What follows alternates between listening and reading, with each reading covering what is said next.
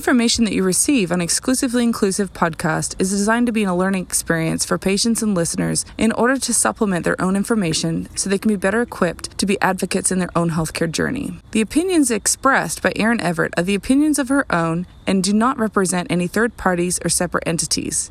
In addition, the specialists that present on the show are also here to supplement your own healthcare information and are not designed to replace any treatment plans or information you're receiving from your own healthcare specialists. We hope that you enjoy the show and continue to subscribe and listen in. The University of California, San Francisco has even said in their guidelines that the risk with ethinyl estradiol, which is found in contraceptives, has a higher risk of blood clot than what we're giving our patients for hormone replacement therapy. So that means cisgendered females who are on oral contraceptives have a higher risk of blood clot than trans women. Welcome to Exclusively Inclusive, your source for the latest in LGBTQIA healthcare, transgender HRT, and personal empowerment. Here's your host, Erin Everett. Welcome to Exclusively Inclusive. I'm your host, Erin Everett. Well, Happy New Year, everyone. Welcome to 2020. Hopefully, everybody had a great holiday, whatever holiday you do or do not celebrate. At least, I hope that all my listeners got a little time to relax and unwind before we headed into 2020. It's already off to an interesting start for a lot of people. Um, so, hopefully, we have our goals set. We're ready to conquer a new year. And, you know, goals don't always necessarily have to be these dramatic transformations. However, they could be, which is why I'm so excited to talk to you about today's subject. Today, we're going to be talking to you about feminization hormone replacement therapy. So I know it's a much desired topic. I have a lot of questions about it. Um, what does the feminizing process look like? What are the hormones entailed? Why do we use certain medications over others? So today I'm going to be walking you through that process. And I strongly encourage anybody listening who may have questions about what I'm talking about today to contact me at Erin at exclusivelyinclusivepodcast.com. That's Erin at exclusivelyinclusivepodcast.com. We're going to be covering a lot of information today. So bear with me. I'll try and make it as interesting as possible. But I think for most listeners who are interested in this subject, you'll be very much involved and take notes. And like I said, if there's anything that you have clarification points on, please do not hesitate to let me know. One of the important things I want to point out is all the information I'm presenting, as I've stated before, they're the opinions of my own. Um, I practice within the guidelines. If I'm doing something, I have a guideline to support it. As a nurse practitioner, I do have to be careful about the type of medicine that I'm providing my patients because, you know, there's just more of a chance of having to defend the way that I practice, being a nurse practitioner here in conservative Georgia. But also, I feel more comfortable practicing within the guidelines because if I'm taking a risk, I don't want to take a risk with my patient's life. I'll take a risk with like my finances or something like that. Uh, something a little less detrimental to others involved rather than the way that I practice medicine. So I just want you to know that at the end of the podcast um, and on the podcast page, we'll be listing a different resources if you have further questions or if you want to go and look at those guidelines. Every guideline that I use and refer to has multiple references to different studies. Um, so it's very well researched and literature based. None of this I'm just pulling out of a hat. So definitely keep that in mind. There's multiple different resources that I'll be referring to today and pulling content from.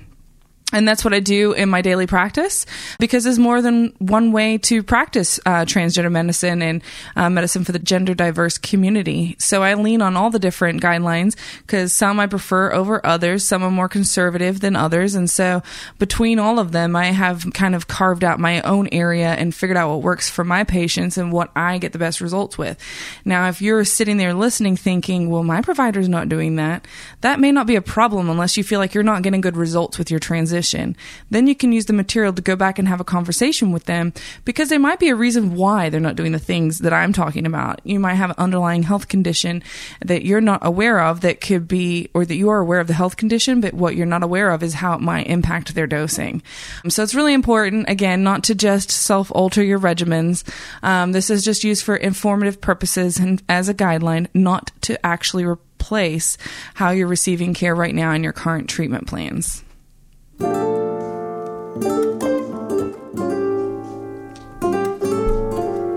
Okay, so with all that in mind, let me walk you through what it might look like should you come into my clinic for a visit, wanting to transition from being assigned male at birth and identifying as female. Our clinic utilizes informed consent. I have talked about informed consent on uh, previous episodes. However, I'll give you a brief rundown again for those who may not have heard that one. Informed consent is a process of where me, the provider, will sit down with you, the patient, and go over all the risks and benefits to feminizing hormone replacement therapy. And just a side note, there will be a separate episode on masculizing hormone replacement therapy. So, uh, for those of you listening, wondering why I'm not addressing that, I plan on addressing that in a separate episode.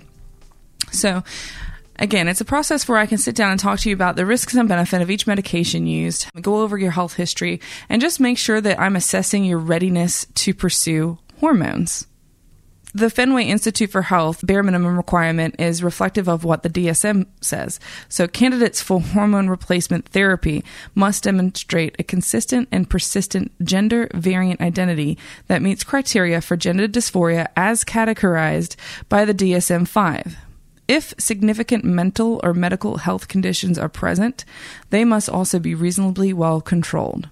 So, what does that mean for you? That basically means that, you know, if you have some underlying uh, mental health uh, disorder, and I'm not just talking about like run of the mill depression and anxiety that can easily be managed by primary care, but like a more severe uh, mental or psychiatric uh, issue, then we want to make sure that those are well controlled because adjusting your hormones could cause those um, underlying conditions to react and flare and cause you significant uh, issues in your interpersonal relationships, in your job, and everything else. So that's what we don't want. So we want to make sure that if those are there for you, that we make sure that they're well controlled. The other thing is what they're talking about is medical conditions. So during that first appointment when I'm speaking with you and going over the informed consent, before we even really go over the informed consent, I've already gone through a detailed past medical history uh, evaluation, your social history, which includes any substances that you may use, your occupation, where you live, if you live by yourself or with somebody else, your sexual health history and sexual habits, preferences. Um, and that also lets us uh, know if you need to uh, engage in some STI screenings or other wellness exams. And then we also go over family history to make sure there's nothing significant in your family history that would um, be cause for concern as it pertains to hormones. So all that is part of the informed consent. And then when we go through the risks and benefits of uh, feminizing hormone replacement therapy and you still want to proceed, you're also agreeing to keep your follow up appointments. Because it's really important for me as the provider that I can keep a close eye on you to make sure you're having a safe and successful transition.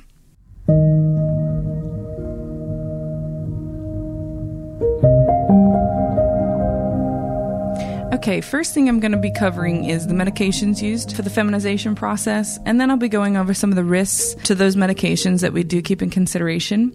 And then I'll be going the onset and desired effect um, that the hormones will have physically and expected timeframes for changes. So, as you may know, estrogen is a key component of the feminization process. Without it, we won't be able to see any feminizing effects, even if we suppressed testosterone. So, the most primary class of estrogen that we use for feminization is 17 beta estradiol. This is like a bioidentical form of estrogen, and so it's the safest form. In previous years, we used a synthetic form of estrogen, but we saw a lot more complications. And this was many years ago, but the synthetic forms increase the um, risks of blood clot and other such things. So, with the 17 beta estradiol, we saw a huge reduction in side effects. So, most of my patients are receiving this form of estrogen orally through pills. However, it is also available through injectables and patches. And most of the time, I prescribe the pills because they're readily available. They have a very predictive course of feminization and they're affordable. A lot of the commercial plans are paying for them, but even when they're not, we do have, again, those copay savings programs that I've mentioned before that allow patients access to this type of hormone. And, you know, you'll hear patients talking about how they take the oral pill under the tongue it's really not necessary. I'm not sure if anyone listened to my Fenway Highlights uh, podcast, but in that I mentioned that the risk of liver toxicity was eliminated. They've done more research, so it's not liver toxic. A lot of people were putting it under their tongue to avoid the first pass effect, which basically avoids uh, direct liver processing for the medication. Well, that's completely unnecessary. It's not designed to be put under the tongue, so people were spending a lot of time waiting for these meds to dissolve and could end up with ulcerations under their tongue, this, that, and the other. So, my best recommendation is just to swallow your pills. The starting dose for estradiol varies greatly. Um, it depends on your past medical history, depends on the prescriber, and desired effects. You know, basically, what I'm speaking to right now is for people looking for a full feminization process. However, I do have a lot of non-conforming, gender diverse, and non-binary folks who are getting low dose hormones, and so um, we dose those differently.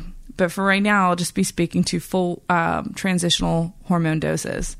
So, what we typically start with at our clinic is um, the two milligram tablets. We do two tablets in the morning and one in the evening. This is done so that we can get a good loading dose of hormones and also kind of mimic what the ovaries would do, right? Because cis females don't just have estrogen being uh, secreted in the morning. So taking a once a day dose of estradiol doesn't make a whole lot of sense. Um, and honestly, just doing it once a day can often lead to more mood disturbances, fatigue, um, and all the like the negative things that can occur with hormone replacement therapy. Whereas if we do the twice a day dosing because of the half life or how long the estradiol hangs out in your bloodstream in your system, um, patients seem to have more like stable moods, uh, healthier energy levels, better libidos than those doing once daily. So that's the typical starting dose. Now, the maximum dose is orally is eight milligrams per day. Um, occasionally, I do have to put somebody up on eight milligrams per day, but that's totally dependent on subjective findings of their transition and also what their serum studies show, which means their blood work because we're checking your hormone through your blood work.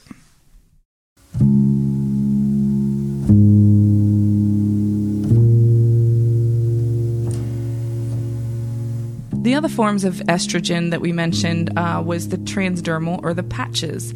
So, estrogen patch um, dosed in micrograms instead of milligrams. Those I don't typically prescribe at the beginning of a transition. Um, I find it harder to get higher levels with them anecdotally.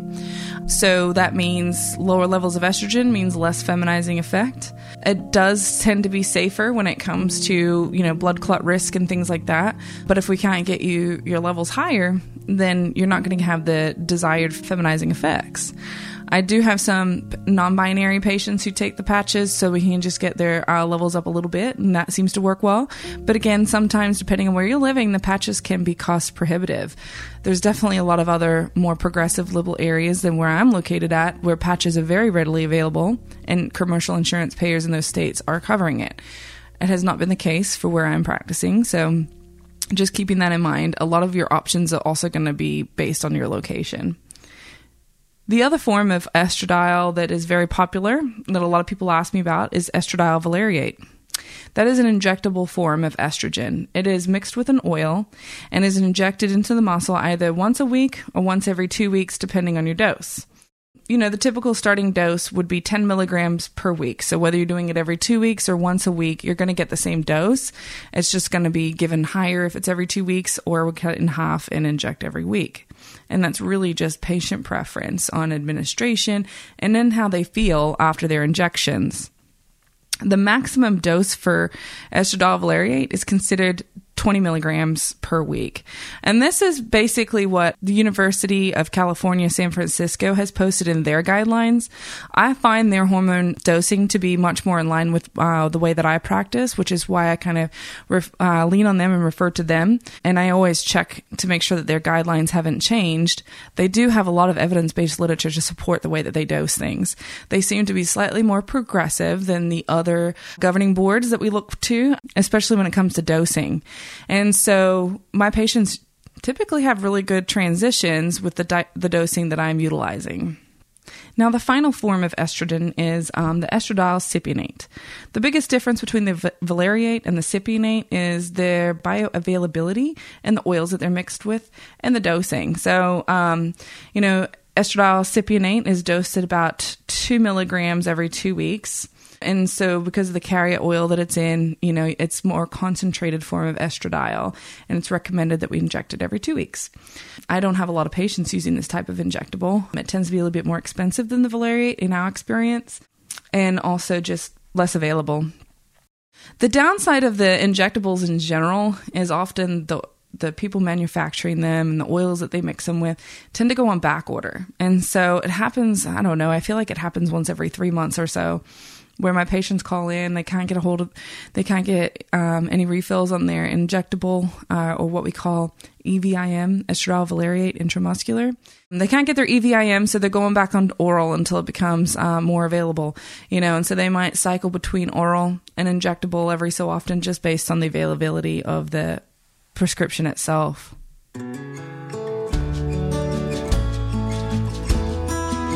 Hey everyone, I have a quick favor to ask. If you wouldn't mind taking a moment and just clicking the subscribe button on whichever platform you use to listen to my show, that would be wonderful. Not only does it allow you to get notified every time I publish an episode, but it also helps with my ratings and reviews. Which, what that means in podcast world is that I'm able to climb up in the rating scale and reach other listeners.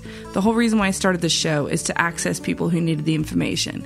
So please just go ahead and click subscribe, then we can all be happy and continue to listen to this good quality free information. Thank you so much. In addition to providing estrogen, it's also really important that we block the testosterone. Now, estrogen itself is definitely um, a strong androgen blocker. However, um, when given by itself, it is a lot harder to suppress the testosterone. So it doesn't do it 100%. And often, after people have been on hormones for a long time and their testosterone has stayed suppressed, we're able to kind of wean back on the other um, anti androgens that we use, and so that we can minimize the side effects of those drugs and just kind of rely more heavily on estradiol to continue to block the testosterone. So, probably the most popular androgen uh, blocker is spironolactone. It is a diuretic, also holds onto potassium, so that's one thing that we monitor while patients are on it.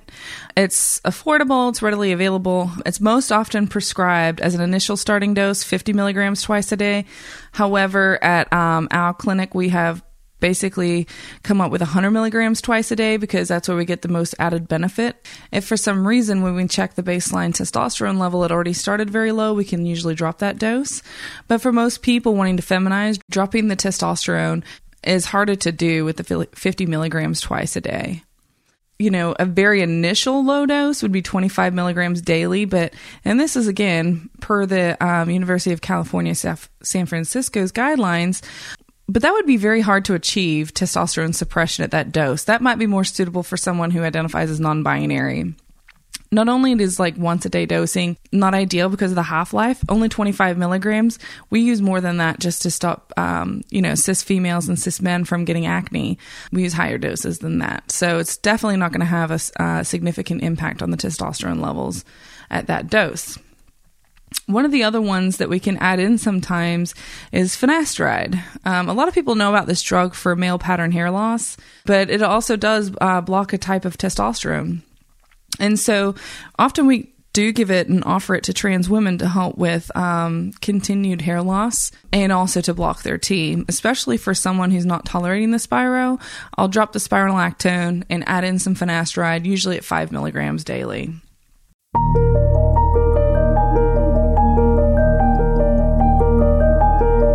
There are some other anti androgens that have been talked about, you know, on the different uh, Reddit feeds and Facebook groups because other people in other countries are having these medications available to them. One of them is bicalutamide. It has not been approved for hormone replacement therapy. It does come with the the risk of liver toxicity, whereas estradiol and spironolactone do not have that risk. And so it's always risk versus benefit. And I don't have any of the major um, guideline boards endorsing the use of bicalutamide yet, so um, I haven't been using it in my practice. So just to let you know in case you were wondering about that.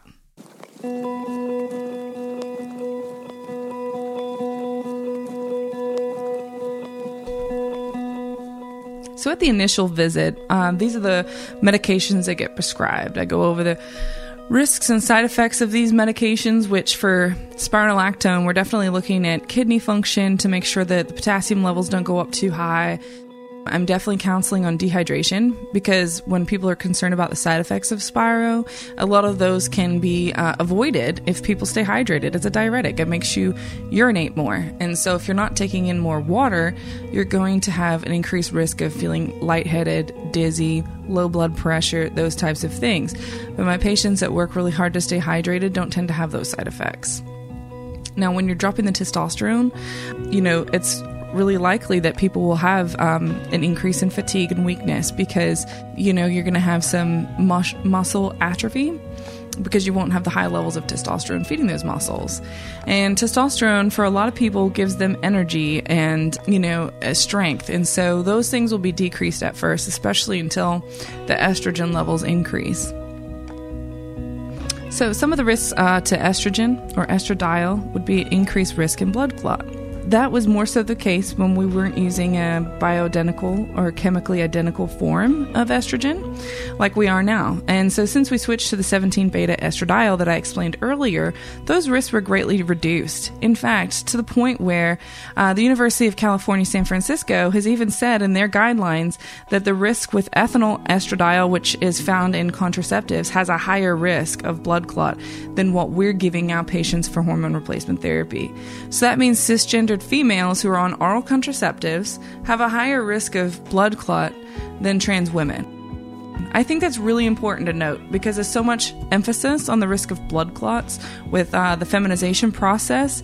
It gets bashed a lot for that, like we're harming our patients, when really uh, we're prescribing way more hormones to cis females for contraceptive than we are trans women and the risk for them is a lot higher. So it's very important to note that. And it's also, you know, important to note that we do do tobacco abuse counseling with our patients and we make sure that if they are using tobacco containing products that we do urge them to discontinue because that does increase the risk of side effects.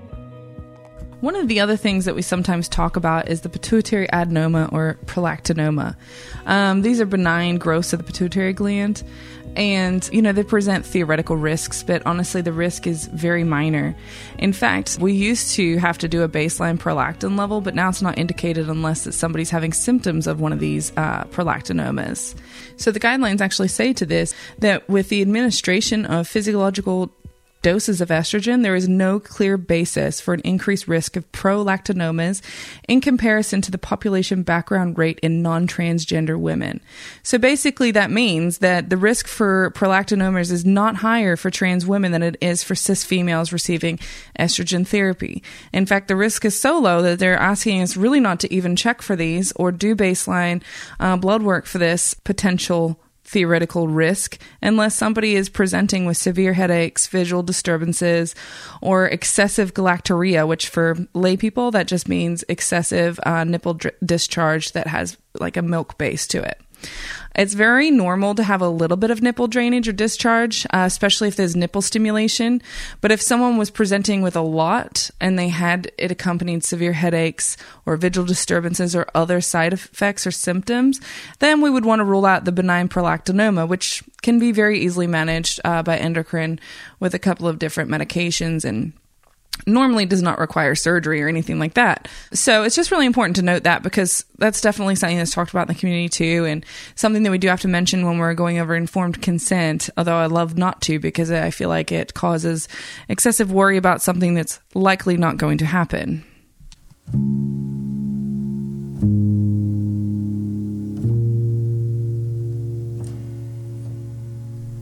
A side effect that's definitely worth talking about or a risk of estrogen hormone therapy is migraines. There's no like clear hormonal component to migraines, but we do know that sometimes when patients are taking estrogen containing regimens that they do have an increase in frequency of hormone related migraines. And so we don't really know who that might occur with. Uh, we did do a past medical history on all of our patients, and if someone had, you know, severe migraines or other issues that weren't already being well managed, that would be one of the medical issues that we'd want to try and manage, or at least have uh, med- emergency migraine or uh, medications available for in case when we do the hormone replacement therapy treatment, they have an increase in um, migraines because obviously that's uncomfortable. It can uh, impair their ability to show up for work and all types of things. So that's something that we definitely screen for and educate on. We already talked briefly about the mental health conditions, but I just wanted to really highlight again how important it is to make sure that underlying mental health conditions are, you know, well controlled. And if they're not, for the most part, that's something that our primary care office can manage. Um, if someone's having like psychotic features or schizophrenia hallucinations, that would be definitely something that I'd have to refer out to psychiatry for. But for the most part, um, most depression, anxiety, panic disorders can be well managed within primary care, especially our primary care. We're very well versed with that. And so we'll just kind of go over that in the initial intake interview. So that's like the the heart of, you know, the feminization process. One thing that I would like to talk about that we haven't talked about yet is the use of progesterone. It is a very heavily debated subject. a lot of people go back and forth on whether or not to prescribe them or not. I definitely prescribe them. I have enough, um, have read enough articles uh, about it, looked at enough guidelines to feel very confident in my prescribing of this uh, medication. I usually prescribe the progesterone 100 milligrams nightly. Um, there's definitely different types of progesterone you can take, like the Depo-Provera, which is traditionally given for cis females for contraception. It's a once every three months shot. I find patients gain a lot more weight with that one, and it's not something that I can administer in my office. So then that tends to be a little bit more of a barrier because then I have to refer out to where they can get it. Whereas the uh, progesterone that I prescribe is readily available and I can write for it and they can just take it every night. And that would be the micronized progesterone, which comes with the, the least amount of uh, side effects and risks, especially as it pertains to blood clot. Um, and it's really important to note, like I said, that all of my prescribing habits are based off of guidelines. And so a lot of the information about progesterone is anecdotal.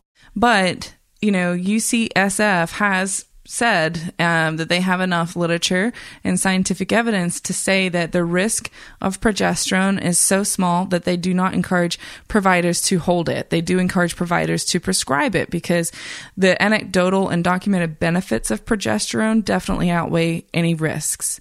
So, some of the risks that people talk about, like I said, would be the blood clot risk, which has been shown to be completely insignificant the risk of uh, depression. Uh, sometimes progesterones can make people depressed. Probably about one out of 20 patients that I prescribe it to, I notice an increase in depressive symptoms. If they're already on something for the depression, we can titrate that medication um, and just kind of evaluate whether it's something that they want to treat or if they want to discontinue their progesterone therapy because it's not a key player in the feminization process, but it may add benefit. And so if they want to, you know, try and see if it gives them the benefit, then they ought to try it. However, if their depression gets worse or debilitating or there's thoughts of self harm or anything like that, then we definitely discontinue the medication and manage it um, appropriately. But some of the benefits that people have reported would be um, an increase in lobular breast tissue, which means like more fatty, natural appearing breasts. It also helps with the areola development. And I say also helps with, again, this is all anecdotal.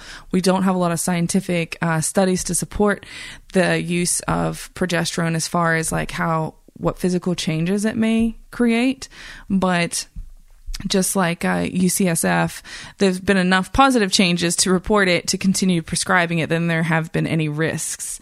It does help too with weight distribution. Um, it also helps with softening of the skin, and I've noticed in my patients that it helps reduce terminal hair growth, which means like beard hair. Basically, uh, it's not going to eliminate it because um, that's never eliminated without a permanent you know, removal like electrolysis or laser, but it does reduce its regrowth and it helps soften it so that, you know, people can tend to go longer in between hair removal regimens. When progesterone is on board, I do counsel more on uh, the nipple discharge or galactorrhea, like we were talking about. Because again, especially with nipple stimulation, it's more common to have a little bit of clear or milky uh, nipple drainage, and that's not anything that uh, we're concerned about. So, as I was saying, UCSF definitely endorses the use of progesterones, whereas Fenway does with caution. You know, they, they basically say if you if you really have to do it, only do it 10 days out of the month. But there's no real literature presented to support progesterone use in that manner. So I definitely uh, lean back on the UCFS's guidelines. This is because estrogen is highly correlated with gallbladder disease, which is why gallbladder disease is more common in cis women. This isn't necessarily a direct side effect of estrogen, so to speak, because as you're transitioning to female, it's more of a side effect of being female. So, and one of the other things I wanted to mention as a side effect of the feminization process in general would be um, an increase in gallbladder disease and an increase in infertility. Spermatogenesis, or the way that your body makes sperm, is very heavily dependent on testosterone. Uh, we don't know what point you stop producing sperm. So, if you're going to be having any type of sex with uh, somebody who is still able to get pregnant, then you definitely need to protect against pregnancy. Unless, of course, it's a desired outcome.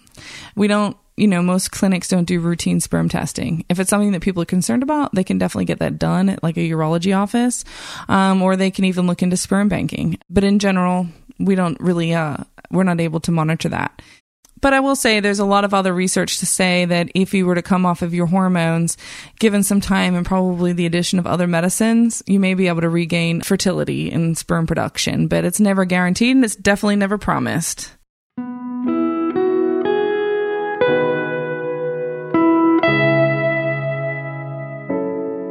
For the feminization effects, uh, within the first one to three months, people will definitely notice a change in their libido. It will usually decrease, which is why I also add in progesterone because anecdotally, progesterone sometimes helps replace that decreased libido. You know, within three to six months, almost everyone will have some sort of breast development. Again, this is a lot of this is dose dependent. So if people are listening who are non-binary and taking lower doses, then you may not have those um, those changes in the three to six month period. But for anyone on like a full transitional dose, three to six months is when breast buds will form, and you'll notice it, um, some tenderness around the area and uh, gains in that size. Decreased test testicular volume tends to happen in three to six months. That's because we're dropping that testosterone level, and the those genitals are very much dependent on testosterone, so they tend to shrink down in size. Um, that can be reversible should you stop hormones and have your testosterone levels come back up. But while you're on the hormone replacement therapy, definitely uh, a decrease in testicular size and volume, uh, decrease in sperm production. Again, we're not really sure what time frame that occurs on it because it's varied for everybody. Um, in the first three to six months, we definitely noticed a uh, redistribution of body fat, decrease in the muscle mass, softening of the skin, um, and a decrease in the terminal hair, which is um, the beard growth and whatnot. Now, the decrease in terminal hair, while that can occur in the three to six months, I would say most likely it's six to 12 months where people will notice a huge change in that with the regrowth and that type of thing. And one thing that um, Fenway does not highlight, but UCSF does is the decrease in ejaculate. That is something I definitely counsel all my patients on. Ejaculate can turn watery, clear, thin to completely absent. Also has nothing to do with sexual satisfaction. Patients can still climax, but they just might not ejaculate after climax, which can be really alarming for people if you don't tell them about that first. But definitely with prostate stimulation and a even traditional penetrative intercourse, uh, people can still climax. If erectile dysfunction does occur, which at some point most patients will struggle with that, if you have a lot of gender uh, genital dysphoria, it's probably not going to be a big deal for you. You're going to be happy that you can't get an erection. However, if you do want to maintain sexual function, because not all trans women hate their penises, then it's really important to discuss that with your provider because there are medications that we can give you for that. The more commonly known one would be sildenafil, which is generic for Viagra and then tadalafil, which is generic for. They're both dosed a little bit differently. Um, a lot more planning with sildenafil. Usually have to take it about an hour before any anticipated intimacy um, for it to work effectively. Um, it, both of them can cause some facial flushing, nasal congestion, headache. Uh, tadalafil can be dosed, you know, upwards of every 72 hours or every three days because it uh, stays in the system longer. So there's a little less planning with that one. It gives people a little bit more flexibility, and most people prefer that. Since they're both gen- uh, generic now, both seem to be affordable through the GoodRx savings programs, at least in our area. And so worth a try if, if people want to maintain sexual function. And I'm sure you've all heard the commercials with those two drugs. If you have an, ele- an erection lasting longer than four hours, then you definitely need to seek uh, emergency medicine because that can be um, that's considered a medical emergency.